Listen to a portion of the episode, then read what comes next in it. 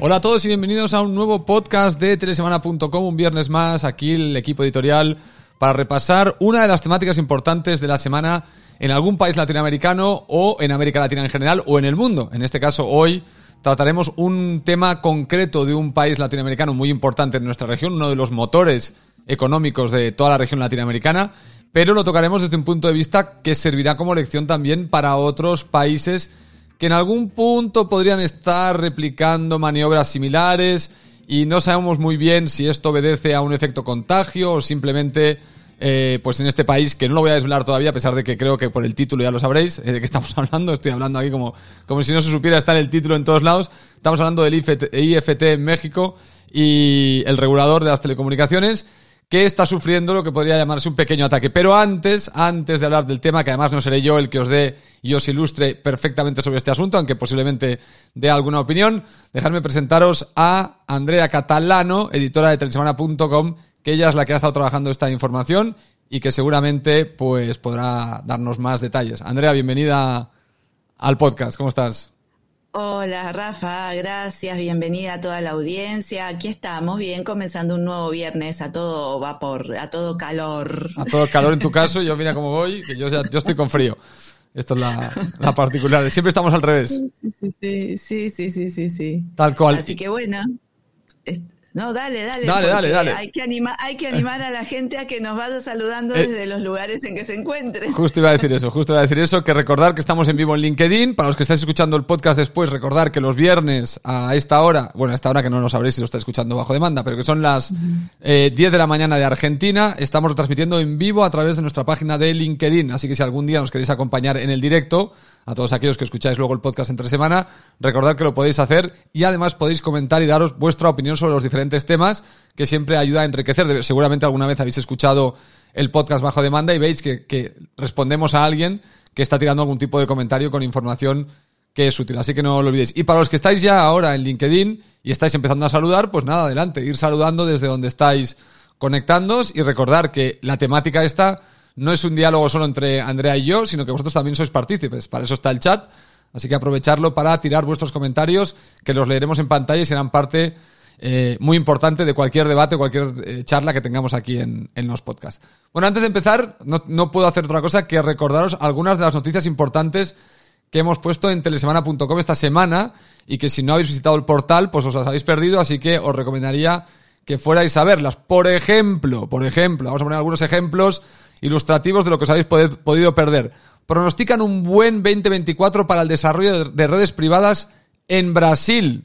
Importante este dato, importante el tema de las redes privadas e importante que se habilite espectro y que se prepare el mercado para ver cómo se va a configurar la cadena de valor de las redes privadas, que es un segmento muy interesante que se conjuga muy bien con la 5G y que se conjuga muy bien con la transformación digital de las empresas. Además, Telefónica, Orange y Vodafone España se han unido bajo el paraguas de la GSMA Open Gateway, estas, estas APIs que van a permitir que los desarrolladores generen eh, diferentes eh, capacidades en sus aplicaciones que se conjuguen nuevamente también muy bien con las redes de los operadores y que además permitirá cosas de autenticación. Por ejemplo, un banco eh, se puede combinar con la red del operador a través de estas APIs para que haya una doble autenticación a través del móvil y a través de la SIM. Por lo tanto, se pueden generar un montón de características y capacidades en los servicios en la nube que se conjuguen con estas redes móviles de telecomunicaciones para generar negocio para estas empresas que utilicen estas APIs y al utilizarlas generar ingreso para el propio operador. Y como además es una especie de federación, lo que nos vamos a encontrar es que el desarrollador que desarrolle una API, por ejemplo, en caso de España, para Telefónica, es la misma API para Orange y es la misma API para Vodafone. Y esto además, como se está produciendo en Brasil, se está produciendo en China y se está produciendo en los diferentes mercados, cuando hay una federación internacional de operadores con las mismas APIs, un desarrollador creará una aplicación con una API de un operador y le servirá absolutamente en todos los mercados donde se quiera acceder a esta aplicación. Em, ¿Qué más noticias importantes ha habido? Bueno, pues ha habido cosas como que Colombia avanza con la definición del espectro para PLC y radares de cabina. Bueno, esto, sobre todo lo de PLC es interesante, que es lo del Power Line Communications, eh, que es una cosa que, por cierto, como, como anécdota tonta, tengo un televisor en mi casa que está metido enclaustrado debajo de la escalera y no le llega la señal wifi. Y entonces no sé cómo conectarlo a internet porque es un Smart TV chiquitito.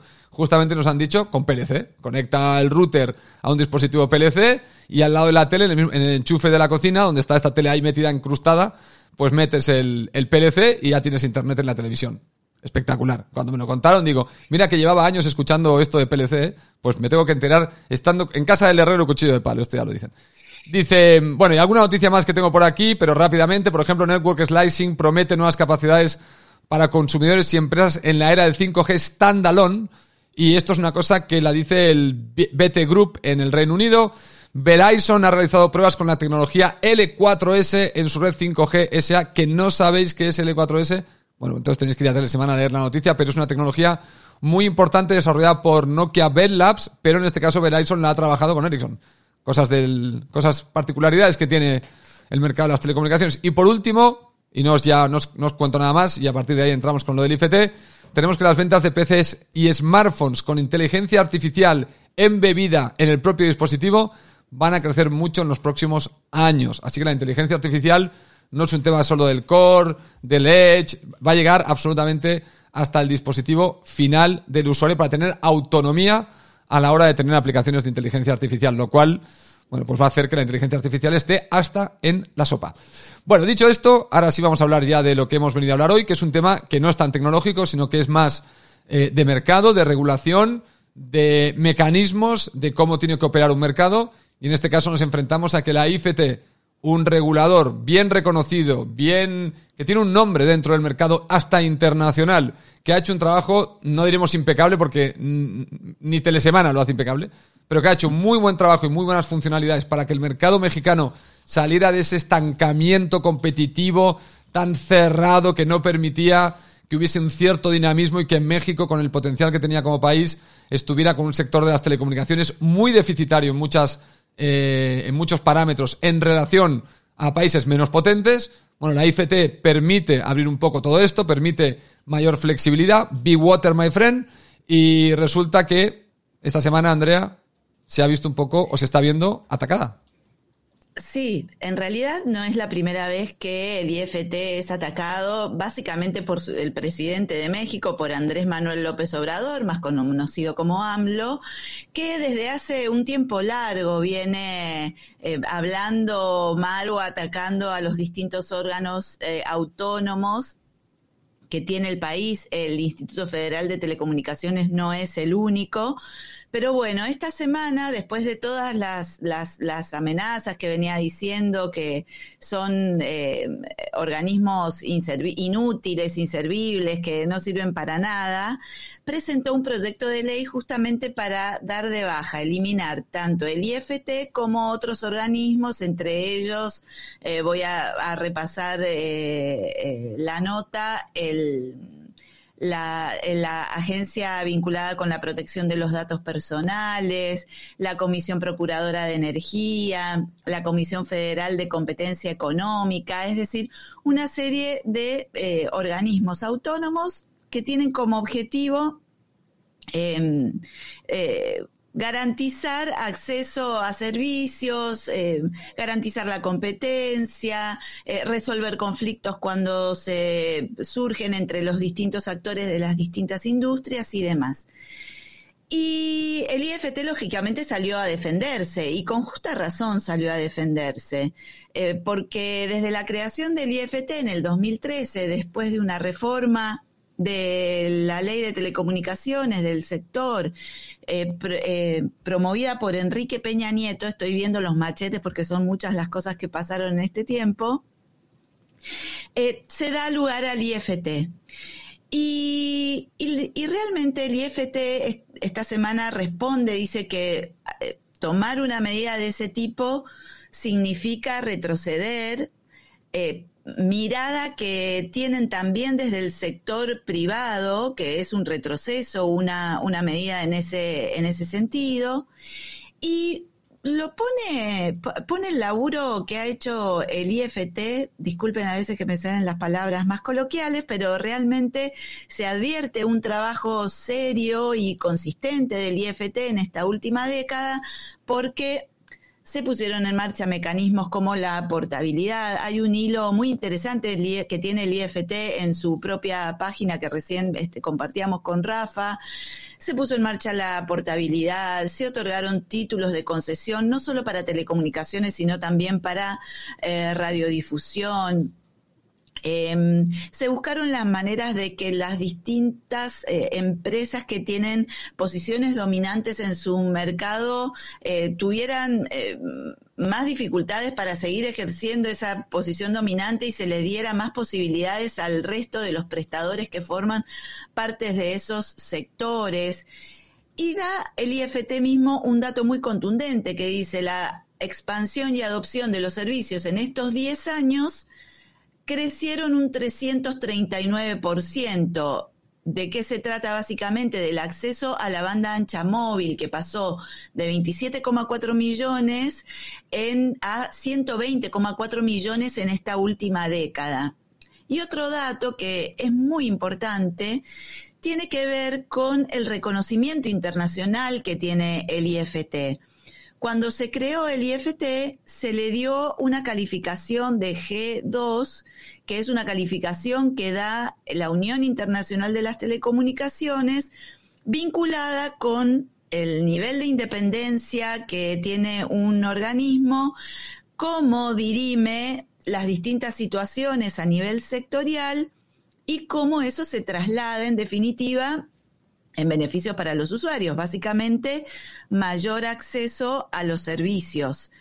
Y en el 2020, en el, en el en el 2013, en 2013, cuando se crea el IFT, tenía una calificación de G2, es G1 al G5, el, la, calificación, la calificación que da la UIT. Dos años más tarde, en el 2015, el IFT ya había alcanzado la calificación de G4, es decir, prácticamente la más alta que puede dar este organismo internacional. Y hace poco más de un año, en el 2022, la Unión Internacional de las Telecomunicaciones le dio al IFT la calificación de G5. Y más allá de esta calificación que habla del reconocimiento internacional justamente que, que tiene, lo interesante es que el IFT en el último año, donde le ha sido muy difícil poner a disposición del mercado nuevo espectro por el costo, siempre aparece el costo del espectro como el insumo para seguir habilitando servicios de telecomunicaciones. El año pasado, lo, lo hemos contado en otros podcasts, se contó en el foro de regulación, como se sabía que la Secretaría de Hacienda, que es la que pone en definitiva los costos del espectro, no el IFT, bajó un poco el costo, pero todavía sigue siendo alto. Y producto de esto hemos estado viendo que en México las operadoras han estado devolviendo espectro en vez de eh, tener la posibilidad de contar con más eh, bandas para pensar eh, la posibilidad de brindar nuevos servicios, de innovar a partir de esa disponibilidad, decidió el IFT, si yo voy con estos precios a una licitación de, de muchas frecuencias, a sabiendas de que en 2022 hubo una licitación similar que supuso que solamente se adquirían dos bloques y más del 90% quedara desierto. Y ahora queremos hacer lo mismo. Vamos a parar un poco la mano, vamos a conversar un poco más con el mercado y vamos a ver si no es hora de empezar a pensar en poner a disposición del mercado espectro, pero de otra manera. ¿Y de qué otra manera? Ya no solo pensando en que hay grandes operadoras con la suficiente billetera como para pagar montos millonarios para acceder a determinadas frecuencias, sino que el espectro se pueda dividir de manera tal que los operadores regionales que existen en el país puedan acceder y puedan contar con un recurso adicional para que brinden servicios nuevos en sus áreas de influencia. Esa es la idea que hoy tiene el IFT en la cabeza para, por ejemplo, favorecer los despliegues de 5G. Y está pensando básicamente en la frecuencia en la banda de 3.5, que es la que permite empezar a brindar servicios de 5G standalone. Vos recién, Rafa, mencionabas cómo se están surgiendo tecnologías para favorecer justamente esos despliegues. Y también la banda de 600, que la banda de 600 MHz es una banda que no en muchos años va a empezar a ser cada vez más mencionada en América Latina. Es la que usa em, Puerto Rico para brindar servicios 5G, es la que está estudiando Colombia para disponibilizarla y también apoyar los despliegues de 5G, y va a ser una banda que se va a eh, sobre la que se va a empezar a trabajar en distintos países, porque la mayoría la tiene otorgada para servicios de radiodifusión. Y en la medida en que hay una evolución de esta tecnología o de alocar a los servicios de radiodifusión en otras frecuencias, esto comienza a estar liberado para servicios de telecomunicaciones. Em, entonces llama la atención, el, el AMLO ha señalado que estas medidas que propone forman parte de un neoliberalismo.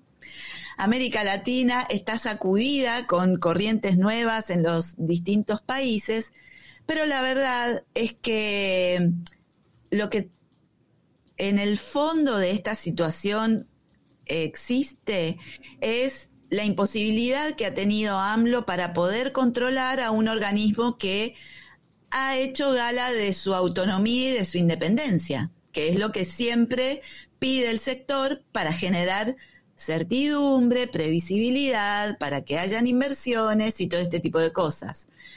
Em, de hecho, el mismo Poder Ejecutivo en los últimos años no ha nombrado a los comisionados que tienen que estar en el IFT por parte del Ejecutivo.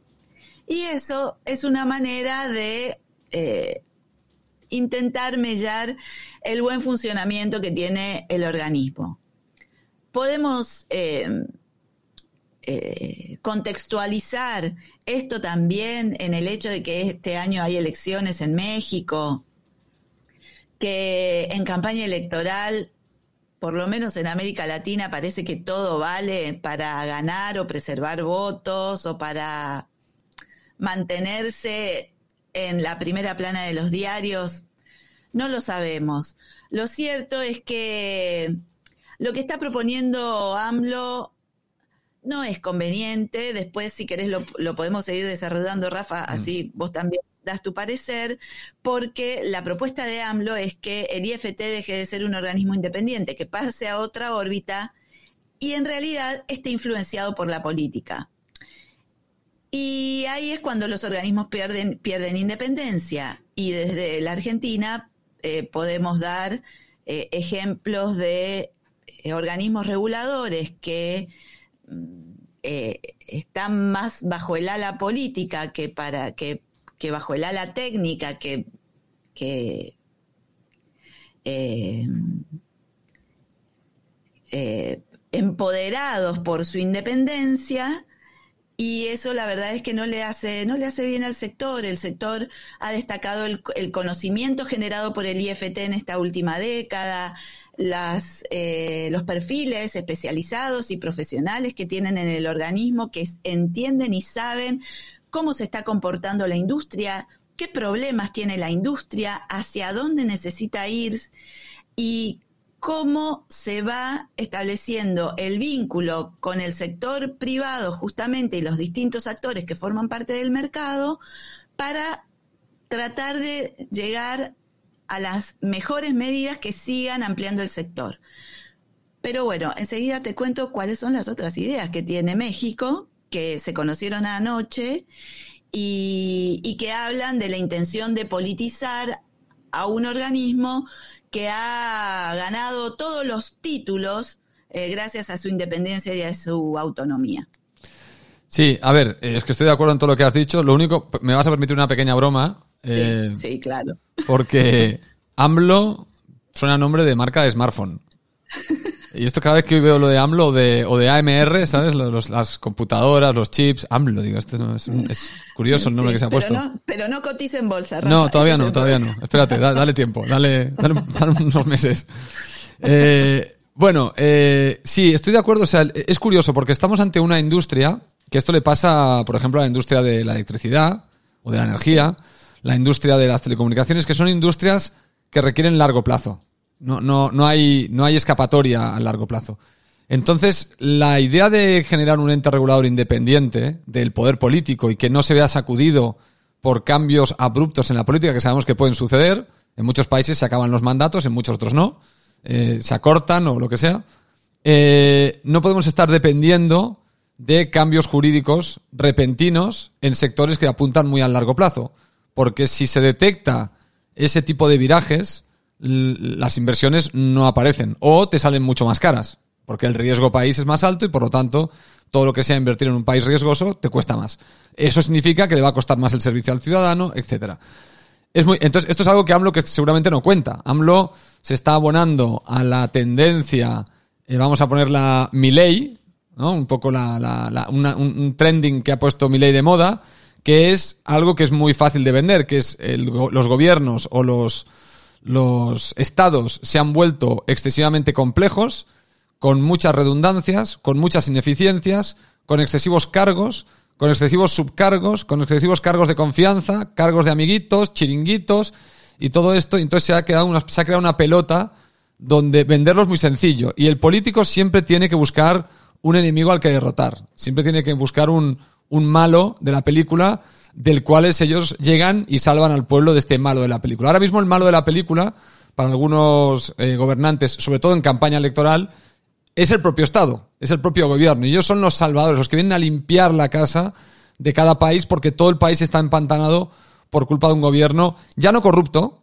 que también pueden insinuar que hay corrupción, sino por gobiernos que están sobredimensionados y son muy ineficientes para beneficio de los que viven de esa ineficiencia. Bueno, esto es un, es un canto que Milei lo ha llevado muy bien en su campaña electoral, le ha, le ha otorgado la presidencia de Argentina y creo que muchos eh, políticos están aprendiendo en América Latina de ese discurso. Están diciendo, bueno, sea de izquierdas o de derechas, el enemigo es el Estado. El enemigo es el, propio, las propias estructuras públicas. Y entonces me las voy a cepillar a todas. O voy a intentar cepillarme a la mayoría. Con, con la problemática de que cuando vas con la brocha gorda a cepillártelo todo, puedes meter en el saco un organismo que no tendría que estar en esa cepillada, porque igual sí podemos estar todos de acuerdo en que algunos, bueno, algunos, algunos entes quizás están de más.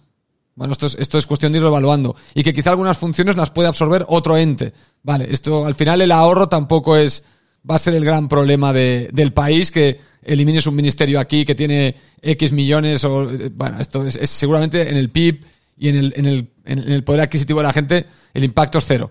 Pero, pero bueno, se, vende muy bien.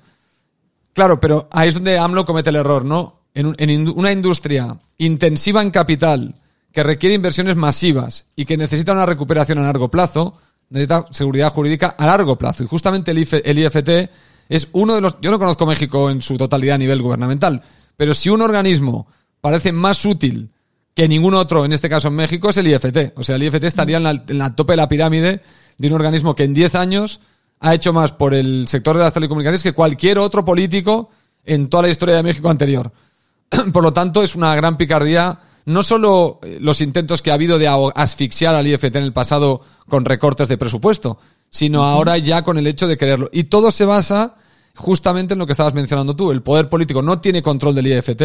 El IFT controla una industria muy rica, muy importante, de gran relevancia, que tiene un poder incluso político sin, sin quererlo porque, porque al final el IFT se ha convertido en una entidad tecnócrata, lo cual es, lo correcto, y, evidentemente esto a un político le incomoda, el no tener control de una institución tecnócrata que funciona bien. Entonces, bueno, es, evidente pues, que en algún momento, si había una corriente, como la que creo que ha puesto mi ley, de atacar a ciertas entidades públicas para hacer limpieza, bueno, eh, al final no, si te viene un presidente que, como digo, viene con la brocha gorda a pintarlo todo, claro, pues al final también te pinta el IFT y comete un gran error, ¿no? Entonces, esto es lo que creo que habría que, no sé quién en México realmente tendría que estar explicando esto a la opinión pública para que esto en campaña electoral no, no, no cuaje, ¿no? No, no, se sea un poquito más fino a la hora de decir qué organismos no están siendo eficientes y cuáles sí están siendo eficientes. Porque eh, yo creo que el IFT, el IFT, más que eliminarlo de la ecuación, hay que potenciarlo. Si lo ves desde fuera, ¿no? Bien. Te voy a agregar una cosa, y ahora todo esto que estamos argumentando, que por qué pasa lo que pasa, la política es lo que se mezcla en el caso de México, pero sin dudas.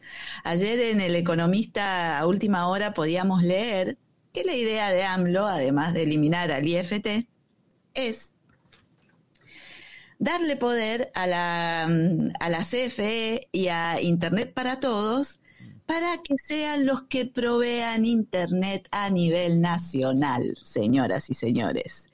Hoy estas dos empresas estatales se ocupan de llevar Internet a las zonas remotas y de, de difícil acceso. No, AMLO lo que quiere es que estas dos empresas que dependen del poder político sean las que lleven Internet a nivel nacional. ¿Y, que, y compitan con los operadores? Claro. A ver. Esto se lo dejo a la audiencia, estos silencios que dejamos acá a propósito, es para que quienes nos están escuchando saquen sus propias conclusiones. Bueno, es Porque que... Eh, están la propuesta no es la de achicar o de hacer más eficiente un Estado. No, no pasa por ahí porque también con eh, quienes no tuvieron tiempo para leer la nota del IFT que tenemos en el portal, los invitamos porque eh, hay eh, palabras de Elena Estabildo, que fue ex comisionada del IFT, de analistas como Jesús Romo, que ah, tienen una mirada eh, mucho más abarcativa sobre lo que sucede en la industria. Entonces, si después vemos que lo que quiere el presidente de México es eliminar a un organismo para ponerlo en la órbita de la política y además subir el estatus de las empresas estatales que hoy tienen un fin que es llegar a las zonas más alejadas, y, ni, ni, metamos en esto por el momento al TAN. ni lo metamos en, por el momento no lo mejor metamos. No, mejor no toquemos al TAN ahora, que nos haremos daño. Claro.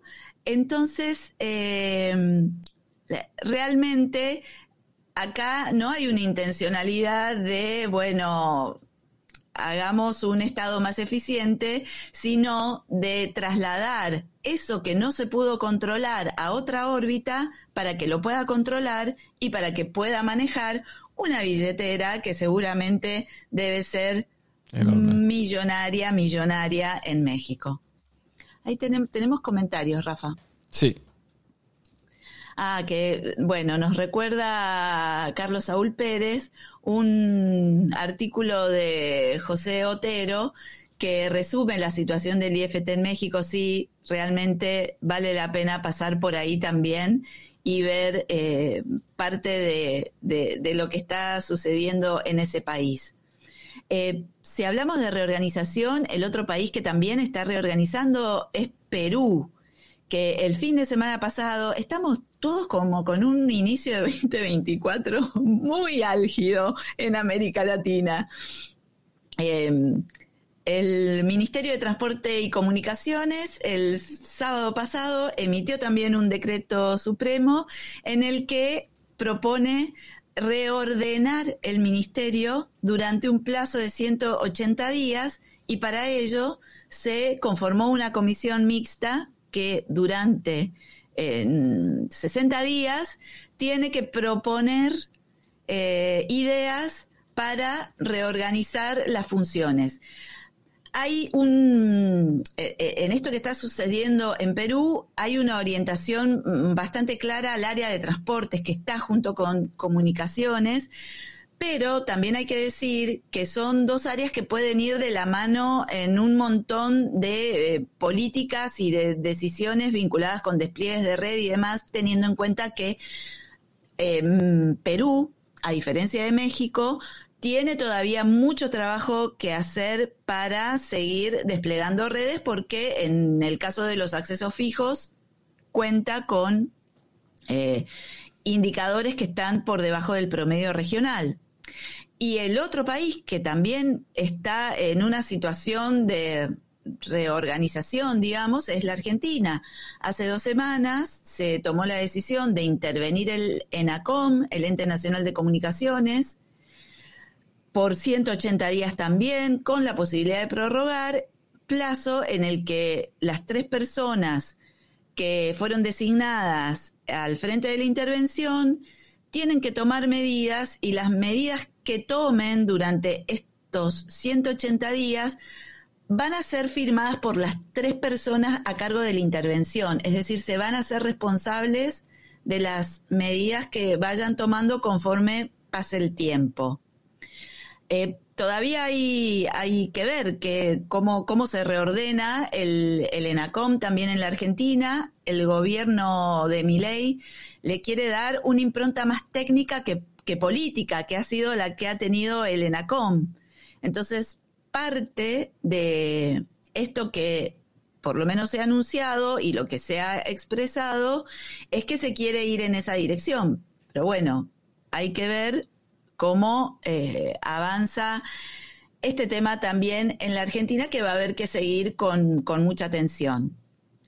Eh, y, bueno, así podríamos seguir con los conflictos que hay entre reguladores y, empresas en los otros países, como el caso de Chile, la Subtel, con conflictos eh, vinculados con las multas que impone a los operadores cuando no cumplen con los compromisos de despliegue, cómo los operadores deciden ir a los tribunales internacionales como el CIADI para dirimir conflictos, cómo para evitar ese conflicto entonces entran a jugar los distintos actores vinculados con la competencia. Bueno, es todo un gran juego de actores en los distintos lugares para ver cómo se logra, en definitiva, llevar adelante regulaciones que permitan un desarrollo de un mercado que en América Latina tiene dificultades porque los ingresos por servicios no crecen, porque hay obligaciones para cumplir en materia de despliegue de 5G,